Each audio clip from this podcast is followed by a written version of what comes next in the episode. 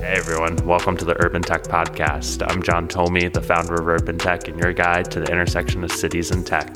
My conversation today is with Russ Rosenband, principal of the Lot Next Door. Russ is an advisor and investor in various parts of the complex ecosystem around food delivery, ghost kitchens, and retail real estate. I like Russ's perspectives on these issues because he's able to provide the lens that local operators and small businesses are considering and using to figure out how to incorporate these new innovations into their businesses. Our discussion today focuses on the future of food retail for local eateries and the big players looking to cash in on the market opportunities that tech is providing the strategies behind integrating new models like ghost kitchens and delivery platforms into retail operations, and what tech stacks are allowing the small operators to integrate more technology. I hope you enjoy. Let's dive in maybe just to kick off, you can maybe talk a little bit about what is Ghost Kitchens at a high level. What's this Wild West space we're seeing? Yeah, sure. I think Ghost Kitchens are definitely the flavor of the year, if you will. I've sucked up a bunch of headlines, tons of capital from investors, restaurant operators, landlords, et cetera. I think when everyone's talking about ghost kitchens, what they're really seeing is a consumer behavioral trend, continued trend towards food delivery, and it's how consumers are accessing hot food. Pre COVID, your kind of on premise experience was really defined by how you felt when you entered the store, how the employees treated you, what the kind of surroundings felt was there graffiti on the wall? Was it cashless payments? Like, how did you feel when you went through the queue? Now, with over 50% of all stores being online, people's consumer experience are now defined by online ordering experience. I was curious something in the way you just described that. What that made me think of, right, is how the front side of retail is decreasing importance and more of this logistics backside operational space is just way more important. Yeah, yeah. So let's talk about how we got here. Pre COVID, retail rents had already run up to an insurmountable level where retailers were already starting to think about do I need to pay 30, 40,000 a month and spend two, three million dollars to fit out a retail store on Broadway? They were seeing the majority of their sales coming from online avenues. And when someone orders directly through your platform, you know where they are, who they are, and what time they're ordering. So companies like Sweetgreen and Wendy's and Burger King, they're all of a sudden saying to themselves, why do I need to go as I said, spend two, three million dollars on a 3,000 foot build out on 79th Street in Columbus when I know all I need is a 300 square foot kitchen with a flat top grill to cook my burgers. Over the last 12 months or so, restaurateurs and savvy hospitality groups have said, wait a minute, I'm more in the e-commerce business than I am in the brick and mortar restaurant. And I can reach more consumers quicker and more efficiently by opening up what's called ghost kitchens or dark kitchens yep. without all the capital expense and legal kind of brain damage necessary with opening up a brand new restaurant. Now, what that's done is it's separated the haves from the have nots, right? Because the national brands that have the IP, right? They have brand recognition. They're well capitalized. So that means they have the capital to sustain this drop in sales. It also means they have the capital to invest in technology when you have those, the confluence of those three things, which is a strong balance sheet, an investment in technology, and national brand recognition, you can afford to weather the storm and have your eye set on the future. Whereas a lot of these independent mom and pop restaurants that have already gone out of business and will only continue to go out of business, they're just trying to figure out how to survive and put food on their families' mm-hmm. tables, let alone investing in the necessary technology to basically set their restaurant up for future success. So we're seeing this real kind of bifurcation where the well capitalized, well known restaurants are able to survive and actually innovate, and the mom and pops are almost getting left behind, which is which is a real shame and why we all need to be supporting local and trying to order direct from the restaurants whenever possible that gets at a lot of points. More broadly speaking, for why the space is super exciting. I was looking and researching. I think like the first food delivery on over the internet was done in like 1995. It was in the Bay Area for a company called Waiter.com, and Amazon sold its first book like a year before over the internet. And it, I don't know, it just amazed me that it took a year later for food to get online and move via the internet because it's essential to everything that we do. Whereas mm-hmm. like books, it's a little bit more um, uh, eh, every once in a while I'll go get a book online. But I'm curious, and I think that point of the haves and have nots and like really the big brands. I'm curious. So if you're a big restaurant brand, a Sweetgreen or a Wendy's, a Savvy, you're digitizing, you're revamping your space. How are you figuring out this kind of ghost kitchen, dark kitchen? Are you working with a third party operator? Are you tasking your head of real estate? Hey, this is like something we're figuring out. Like, what's that process look like? And I, maybe at the same time, what's that process look like for a small and pop mom and pop shop that's trying to figure it out? How's it go? Good question. The quick answer is move fast and break things and do everything. I can tell you Sweetgreen had its real estate brokers in the market looking for spaces 18 months ago. We're talking 250 to 300 square foot pickup outposts, but they were also looking at working with some of the large ghost kitchen operators around the country. The big restaurant groups that have the capital to experiment, they are doing absolutely everything because they can afford to experiment. The mom and pops, God bless them. They are trying everything too, albeit at a lower rate of kind of speed right? Because it takes them that much longer to roll things out. They don't have as much buying power when working with their suppliers or their technology providers. So I think for mom and pop restaurants, it's much more about being boots on the ground and trying to create the most hospitable experience on premise and then putting little flyers in delivery mm-hmm. bags that say, please call us and order direct.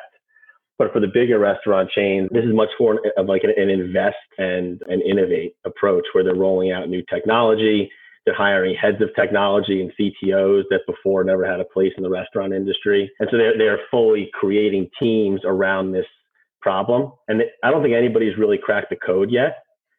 You've got companies like Popeye's Chicken signing deals with Reef Kitchens to roll out nationally. So you've got this really interesting kind of intersection between established long-term restaurant business models like the Dardens of the world and the mm-hmm. Popeyes, et cetera, that are now trying to leverage this innovation that's coming from guys like Travis Kalanick, Reef Kitchen, Zuul, et cetera. And they're saying, wait a minute, how can I use these newcomers to the market as ways to bring my restaurant brand into the 21st century and really future-proof my model? So it's really interesting to see a lot of these restaurateurs work with third-party ghost kitchen operators to see if that might be an answer to the success of their business long term. Yeah, no, and just a little bit of context, and I talked about this in last week's newsletter, but and one of the big reasons why this, that kind of I think exemplifies why this space is so exciting. Reef you just talked about, it was like the biggest prop tech VC deal of 2020. It's one of many of the big deals coming out around this space, and I think what Reef is doing is super interesting in their approach, and it seems a little bit different. And I know some people who are actually on more of the urbanism side who really actually like a lot of what Reef's doing because it's using parking spaces and some of those micro spaces more mm-hmm. effectively. So I think that's one piece. Obviously, Travis Kalanick, former CEO of Uber, is always I've read a lot of stories. I think like a lot of people who read urban tech are pretty up to date on what this opportunity is. But right, like this ghost kitchens, dark kitchens, city storage, logistics space, it's an opportunity that every story I see, he seems to think is bigger than Uber. He seems to think it's his big one or his next big one at least. So I'm curious, right? Like He's been working on this for, I think, two, three years now. What do you think seeing someone like that coming from a company like Uber, which obviously has, it's not directly in the space side of things, but logistics, operations, data aggregation? I'd love to hear your thoughts on that. Yeah. To his credit, he's been playing off inside information for the longest time because he creates these data streams that only he himself can profit from. So remember, he had all of the data around Uber before anybody else did. So when he started seeing the kind of traction that Uber Eats was getting and how many people were ordering and what they were ordering and to which, which parts of the country, he obviously saw this accelerating trend towards off-premise food delivery before any of us. So he's clearly taking a massive real estate bet, granted with other people's money, that this is going to be the highest and best use for commercial properties throughout urban cores in the United States. What I love about Reef's model, because I come from the commercial real estate development world, Reef is operating with a highly capital efficient model because they're bringing module trailers onto existing parking lots. And that means they can retrofit trailers quickly, they can move trailers quickly. It can be a COVID testing center one day and then the next day be cooking burgers out of the yeah. same parking lot just by wheeling them off. What Travis is doing while he's acquiring some very prime real estate in exciting markets like Baltimore and Denver and LA is over, huge, yeah. All over California. He's juicing his land basis he is sinking so much money into these facilities to make them purpose built ghost kitchens. One thing I've learned that I want a lot of people to understand about the ghost kitchen space is as sexy as it is, they're really expensive to build out. And since no one really has solved the virtual brand operating game just yet, you can't just buy one of these warehouses and start cooking food in them tomorrow. You have to file plans. It takes 12 to 18 months to build. You then have to market yourself. And what happens if 80 to 90% of these virtual brands churn? You've now bought a you know, a cheap warehouse in an up and coming warehouse district of Virginia, say, you've sunk three, four, five million dollars into this abandoned warehouse with the hope of making it this exciting multi vendor virtual food hall. And what happens if all the brands you put in there fail? All of a sudden, you're sitting with an overbuilt warehouse with 15 sub kitchens and no one to use them. So I think what Reef and Travis are both betting on is the future of food delivery but Reef is able to stay a little bit more nimble because they have a modular construction mm-hmm. path, whereas Travis is thinking a lot of hard construction dollars into existing facilities. That's super interesting, especially as a space that's so real estate focused, like the investment piece and how people are capitalizing on the asset class itself and the opportunity there, right? So much of this, and I can't help but think about WeWork and the commercial side of it and all that, when we were started buying spaces versus just leasing them that whole operating nimbleness and piece comes into it all especially as you scale. Super hard. I think i have an idea but could you maybe describe it? Like what does a purpose built ghost kitchen look like? How many square feet is it? I, I get the sense it's like around 300 400 square feet per brand restaurant operator and there's usually it varies in size, but I've seen some that are like there's about 25, 26 different operators in some of the spaces or so. If maybe you could talk a little bit about what these look like. Yeah, I've seen them as small as 5,000 feet with mm-hmm. 10 or 11 kitchens and as big as 30 or 40,000 feet with 40 to 60 kitchens. What gets really interesting though is when you start talking about the emergence of virtual brands and how all of a sudden you could feasibly have 10 restaurant brands operating out of a single kitchen, which means you now take one of those 5,000 foot facilities with 10 kitchens, and those 10 kitchens can now produce menus for 100 brands. So once you figure out the virtual operating model, all you have to do is adjust the menu and adjust the cooking protocols to provide more cuisine types, if you will, to the public. So powerful about the data aggregation that all these companies are getting is if they know that John is in LA and he's always trying to order Vietnamese and he can't get it, well, a mom and pop operator like myself isn't going to know, oh, let me open up a Vietnamese restaurant near John in LA. But DoorDash or Travis Kalanick can say, you know what? I just bought that warehouse in West Hollywood near where John lives. I know John is trying to order Vietnamese and can't let me open up John's Vietnamese down the street, and all of a sudden he's paired what you're looking for with what he can provide you with. So the data is so powerful when you think about how quick these guys that are well capitalized can get to market and really bring the cuisines that they know the local the local consumer is looking for. And it's not any different than traditional e-commerce, right? Retail is going through this whole transition where stores are looking to become experiential flagships and then just have dropship locations where they can just ship items directly to your door. Restaurants are no different. If they can be in one or two flagship locations where I'll now have a very positive affiliation with this brand because I ate there in Nashville and I tried their barbecue, holy smokes, now it pops up on Uber Eats when I'm in Portland, Oregon, and I'm going to have that same positive affiliation and I can order from that ghost kitchen without ever having to go to the brick and mortar establishment. So I think you're going to see restaurant groups operating like more traditional retailers have started to in the e-commerce space. And again, why you're going to see a lot of independent restaurants go out of business because they don't have the wherewithal, the savviness, or the capital to invest in innovation and be able to bring the consumer what they need when they need it. No, and definitely a lot there. I think the data stuff is definitely one part for the conversation. I definitely want to get to, but I think that kind of last second piece that you talked about like brands and this is a little anecdotal but like i see it all the time in la i'm in I think LA is one of those hot markets. If there is like a hot kind of restaurant in New Orleans, Nashville, secondary market, LA, it's one of those places that makes a lot of sense for a brand to kind of come to next because I see it a lot with uh, a lot of Southern food, actually, a lot of like restaurants and brands that are in Nashville, like hot chicken and stuff. Yep. It's going crazy in Los Angeles over the last year. I talked to some of my friends who've been here for a few years and they say that it's just blown up. And Mm-hmm. Some of them I know are only like virtual brands operating, like they have no physical brick and mortar. So that, that it just makes me think about because I, I order a lot of food on delivery apps. I like, love food, and so I'm always like looking whenever there's a connection between all that. But I think the data point you're talking about, and it's the story of tech of the last 20 years. Data is the new oil. All of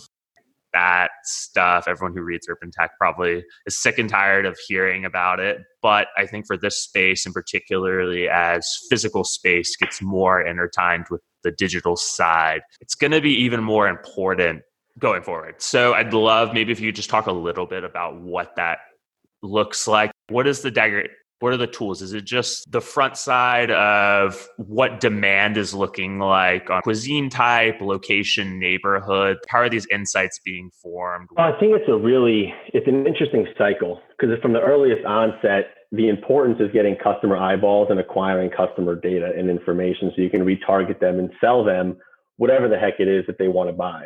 So before we dig into the data and figure out what kind of food they want, these companies are acquiring so many emails, so many so many data points on individual customers that they can repackage and retarget those customers with any one of a million different products, right? Yeah. Take Reef Kitchens, for example.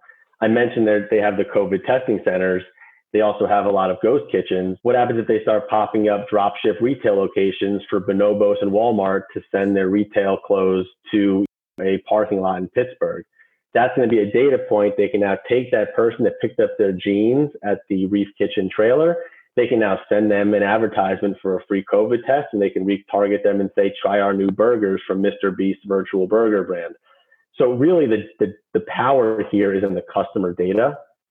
And people are so quick to get mad at Seamless for charging the 20 to 30% so the restaurants can't make any money.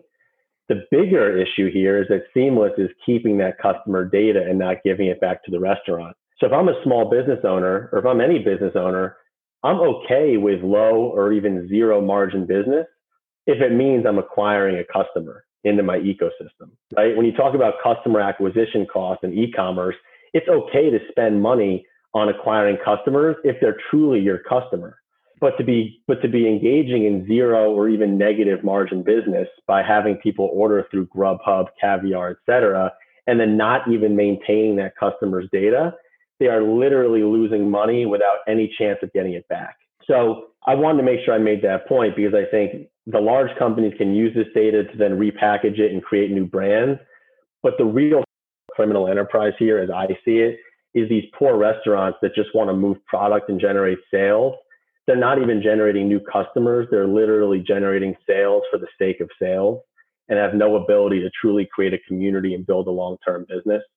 So the fact that Grubhub and DoorDash can now create virtual brands based on what customers are looking for in the market, that's just like the nail in the coffin to me. Not only have they taken all the customers that wanted to shop from these local brands, they've turned them into their own customers, and then they force fed them whatever it is that they want to sell them. So, long story short, it starts with acquiring the customer data because they are these very powerful marketplaces that they sell to restaurants as like a platform to be found but then they keep that data, harvest it, and repackage it to sell your customers what they want you to buy from them instead of from the restaurant. And that's that's the uh, the dangerous cycle that we're in here with, with these massive marketplaces that a lot of restaurants need to be on to survive today. No, and I think all of those themes like marketplaces like it's the same stuff that's really harming smaller brands on Amazon, e-commerce. It's already like Airbnb and these marketplaces for space. Anytime there's a marketplace and scale, it seems like these are the inevitable problems that crop up into all of it. I'll also add to that. So I, I recently invested in a virtual brand, which we can talk about in a yeah. little bit.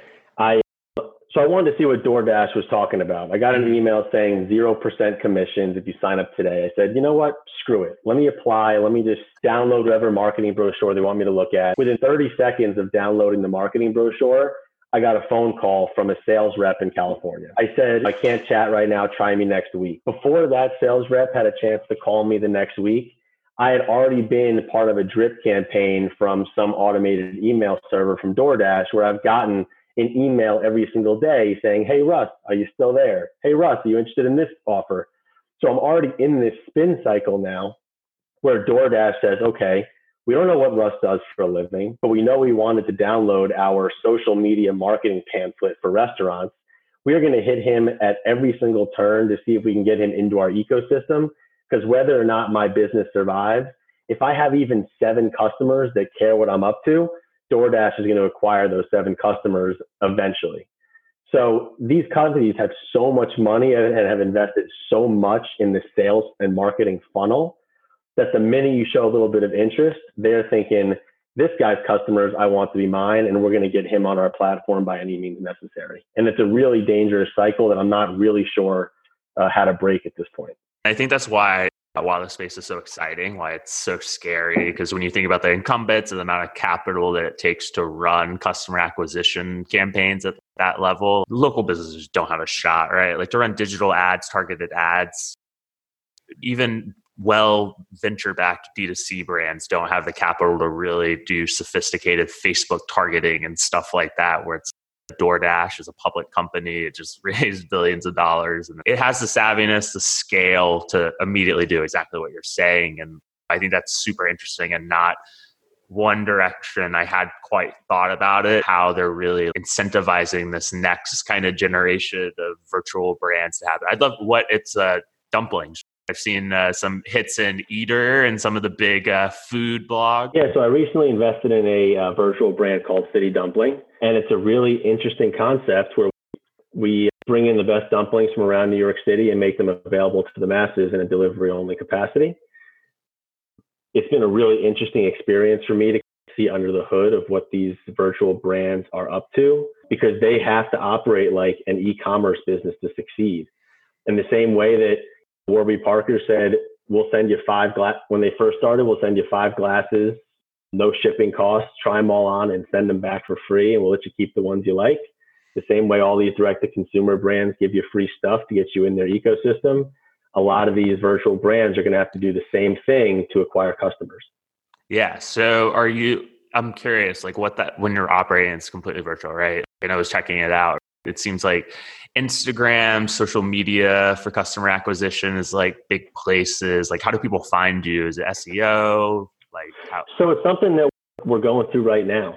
It's a very young company, but yeah. we are truly thinking through an omni-channel marketing um, strategy to hit people at different points of the sales cycle. Whether it's talking about how we help local restaurants generate more revenue through restaurant fulfillment partnerships on LinkedIn, whether it's working with influencers on TikTok, because these dumplings, and incredible, in addition to just tasting incredible, they also are beautiful looking and fun to cook. Or if it's something like food porn on Instagram, we have to think about this, as I've said now a few times, like a true direct to consumer retail business. Because if someone wants to buy a city dumpling hat, I'll gladly sell them a hat because it means they're a customer for life and they're going to want to get dumplings a few times a month. So, how do we come up with an omni channel marketing strategy to expand our customer reach and really engage with customers at different parts of the sales lifecycle. And I'll be honest, we have no idea yet. We're so early in the process. All I do know, and we'll have to get you some dumplings out in LA soon. Yes, please. Dump, the dumplings taste incredible, and we do not want to sacrifice quality for anything. So first and foremost is quality and the delivery experience to the consumer. Once we've nailed that down, how do we then package the marketing experience so that people are like, I got to try these things because they look so damn tasty. The part that seems like everyone's figuring it out and like why like people who are starting these new brands and why like Mr. Beast launching that story like took off what was it like two weeks ago and was like the biggest story for like 24 mm-hmm. hours and stuff. And mm-hmm. like people with the built-in audiences obviously have edge in the game and can automatically start selling and that's like the story of e-commerce right now among influencers and all of that but how intimidating is it when you're launching and i know you're doing it a lot of just to learn more about the space and the obstacles and pieces it's a big learning experience but when you're looking up and seeing the Mr. Beast of the world or different companies like Cloud Kitchens launching brand? Like, uh, how intimidated are you? I'd love just to hear a little bit more about that. I see it as a huge opportunity. Yeah. Because no matter how much these companies are raising, I know that no one's got a clue uh, what's maybe very few people do. Okay. I'm sure there are people that are way smarter and richer than I am that can see the future. But by and large, 99% of the people that are in this space wake up every day trying to figure out where this industry is going. And so I think there's massive value in eyeballs and so when someone like Mr. Beast launches 300 virtual restaurants seemingly overnight, I'll be honest, I went and watched like 10 of his videos on YouTube because I was so interested and intrigued about who this guy is. So I'm not so intimidated as I am excited and interested to just learn how other people are doing it. And this guy, Mr. Beast, if you don't know about him, like he's spending multiple millions of dollars to produce some of these YouTube videos where he's buying houses for people, he's handing people cash. The whole thing is completely absurd to me, but he's got so many eyeballs. And, you know, I just turned 30 two weeks ago and maybe I missed it, but there's a ton of money in this stuff and there's a ton of interest in what this guy is putting out. I think about this all the time with TikTok, where I know that people are getting hits and selling things and building their brand on TikTok I don't have the app. Do I get the app? Do I start following people? Can you even follow people on TikTok? I don't know. But I know that like it's getting so much attention right now. It's information overload. It's like drinking from a fire hose. But the only way for me to really get hands on with this stuff was to align myself with a virtual brand that I believe in. And so I think it's hard to do this stuff by reading headlines. You really got to be in boots on the ground, talking to people, making mistakes, and just like going with the flow and building the airplane while you're on the runway. Otherwise, you're just you're reading what everyone else is reading, and by that point, it's too late. One, your point on TikTok, honestly, is like my life. I'm 25, and honestly, I don't have TikTok. I see all the best stuff on Instagram and Twitter. I don't want to get too into TikTok because like it, my life will go away. honestly, I know it'll be like that, but that's my eternal struggle. But I think all those pieces about having audience, the future of commerce, influencers, right? Like it seems like everyone Gen Z, everyone who's on TikTok is an influencer, quote unquote content creator. It's trying to figure out this new world where commerce and building a business is possible. And I think when I see all these headlines about ghost kitchens and stuff and why I really wanted to talk to you, it's the excitement of the space, like every other tech thing. It's the investment dollars going into it, the rounds being raised, Travis Kalanick's involved, everyone's just getting excited, ambition, aspirations, and all that. But hearing your perspective, and I like how you're trying to learn really from like the small side and mm-hmm. trying to figure out you're thinking about the big stuff, but also you're getting down in the weeds. So if you're launching a virtual brand and there's a million different tech stacks and tools available to make it happen. Can you maybe walk me through a little bit? And I don't want you to share the secret sauce too much, but like, what's that process look like? Are you getting a Square machine? Are you getting a social media design? Like, I want to start a virtual brand restaurant tomorrow for hamburgers. How might I do it? The first I'd ask you, John, is why? You love burgers? Like, what's the what's the angle? And the reason I say that is because it's so easy now to just launch a new virtual brand on any one of a million platforms. Mm-hmm. Without a why, it's going to be very difficult to engage a customer base that's actually going to give a shit. The first thing I would do before building a virtual brand is say, what what's my goal here? Is it just that I want to scale a small business and sell it for a lot of money? If so, dealing in prepared food and restaurants is probably not the business I would go into. So you've got to really have a reason why you want to get your feet wet in this whole virtual restaurant world because it's messy. Yeah. We talked about Amazon and selling books. Once a book's printed, it sits on a shelf and it never goes bad. Once you cook dumplings, within 15 minutes, they're starting to get cold. And if they get to the consumer cold, they're never ordering from you again. So I'd first caution anybody who's thinking about getting into the space with understanding you are in the restaurant business and it is a really difficult business to succeed in. Once you decide you want to sling burgers for a living on a virtual restaurant brand, mm-hmm. then you have to think about how you're going to be accepting payments and selling your product. A very low cost way to get your product to consumers is through third party platforms like your Grubhub and Seamless, your Uber Eats, your Caviar, etc. The issue with that, as we've talked about already, is not only going they're going to take most of your margin, but they're also going to keep most of your customers, and therefore, what business are you really in? So the first thing I would think about is how are you going to create a true direct to consumer native ordering platform, right? How are you going to create a sales funnel where if John sees our brand on Instagram and he says order now, how can I ensure that I'm going to keep John's information so I can keep John in the loop on all the future products or merchandise or locations that we're opening up?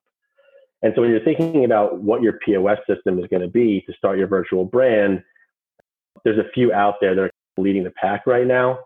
We've chosen with City Dumpling to go with Toast. I think is the industry leader and probably the one that wins long term for restaurants. Interesting. Although I know a lot of restaurant brands that use Square. Obviously, Micros has been around since the beginning of time. I think you really can't go wrong with any of them, frankly. And one of my big predictions for 2021 is 2021 is the year that these big POS companies invest heavily in online ordering through both developing in house in addition to acquisition of smaller companies. And so I think if I'm starting a virtual brand, first thing I'm doing is locking down my direct ordering platform. And then I'm making sure I get all my operations in, in order so I know the consumers are getting hot food cooked and delivered of the highest quality. Because you've got to make your customers happy. Otherwise, it doesn't matter how cool your brand looks or how good the food pictures look if it doesn't taste right. That's awesome. I think that helped me for uh, when I am eventually ready to launch my hamburger kitchen. uh, I'll definitely have a place to start. I'm curious, right? Because toast is definitely one I'm watching out, and it definitely seems like they've found their niche and like the food retail square is like a tech company I'm forever obsessed with, just because I think mm-hmm. like I like how they operate, and I think they're really smart in a lot of different ways.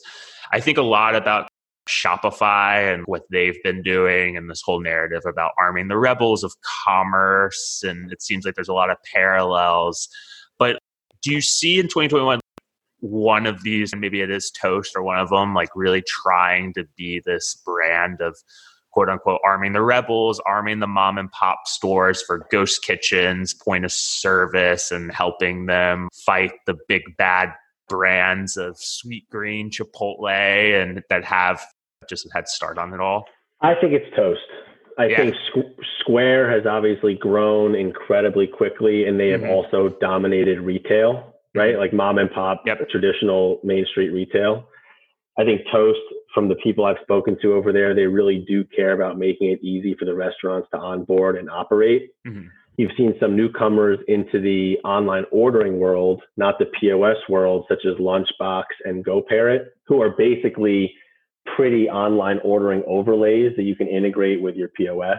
So if I already have Toast or I already have Square, but it just looks like a very plain kind of black and white online ordering platform that Toast provides, and which, by the way, they only rolled out as a result of COVID, I can partner with a Lunchbox or a GoParrot, integrate with my Toast POS system, and have a beautiful, fully customized online ordering platform with loyalty and rewards and all these other kind of perks that you don't get through the traditional kind of native delivery solution through Toast.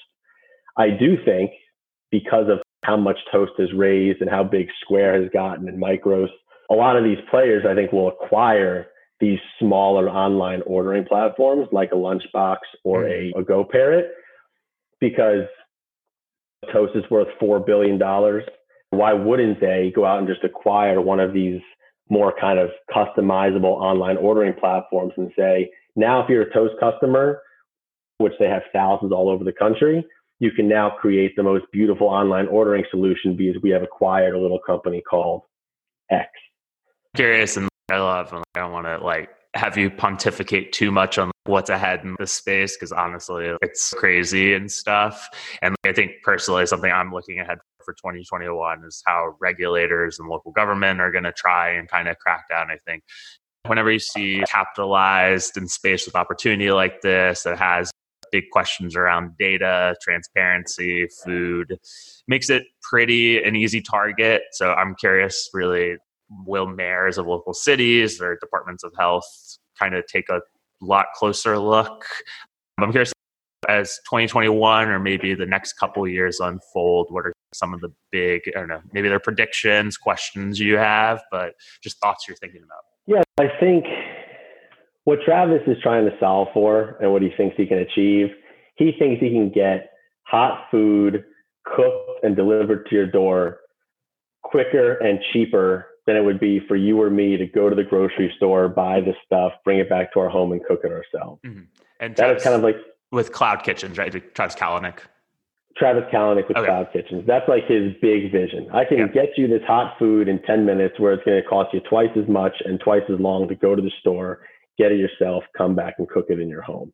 Not unlike what Jeff Bezos said with Amazon, right? I'm going to make sure they can get things quicker and cheaper than if they had to go to the retail store themselves and get it. What I fear with this whole with this whole economy is that we're going to commoditize we're going to commoditize the experience of food delivery and, and of consuming food. And talking to my buddies in the restaurant industry that truly enjoy hosting and they enjoy cooking great food and providing a great experience, we're all nervous that if the entire country is focused on providing the cheapest product the quickest way possible, are we going to end up just with the next iteration of Burger Kings and McDonald's and Wendy's, right? And so that's what I'm most nervous about looking into 2021. Maybe Mr. Beast Burgers has 400 locations and Wow Bao has 300, and these companies are going public and getting acquired. And that's all great for headlines. But what does the food actually taste like when it gets to our door? And is this ever going to really displace the experience of us going out and grabbing a beer and a burger in a real restaurant? And so, I, as COVID hopefully moves into the later phases and the vaccine is more widespread throughout the states, my prediction is that people will return to experiential retail. There's a tremendous amount of pent up demand for going out and eating locally. And as much as I'm excited about the virtual restaurant world, I surely hope that it in no way replaces going out to eat with friends and community oriented hospitality experiences. I love that point, and that's definitely I think my biggest kind of question, worry about how this whole space will affect cities and really how we experience them and life in cities. I know you're busy guy. I don't want to take up too much more of your time, but is there anything about this conversation, anything I should have asked you or anything maybe popped up thinking back that you wish you would have had a little bit more time to talk about? I want, I know everyone's saying it, but I want everyone to try the best they can to order directly from the restaurants. It's really difficult for restaurants to convert customers from Seamless, Grubhub, et cetera, to their own native ordering platform. I tried to order Chinese food last night from a local spot in Williamsburg here. And I told my girlfriend, I said, I don't care how hard it is to order direct. I'm going online and I'm going to figure this out. And yes, I had to sign up for a new website and it was pretty clunky. But when all was said and done, I felt good about going directly to that restaurant and ordering the food without them having to pay the third party fees.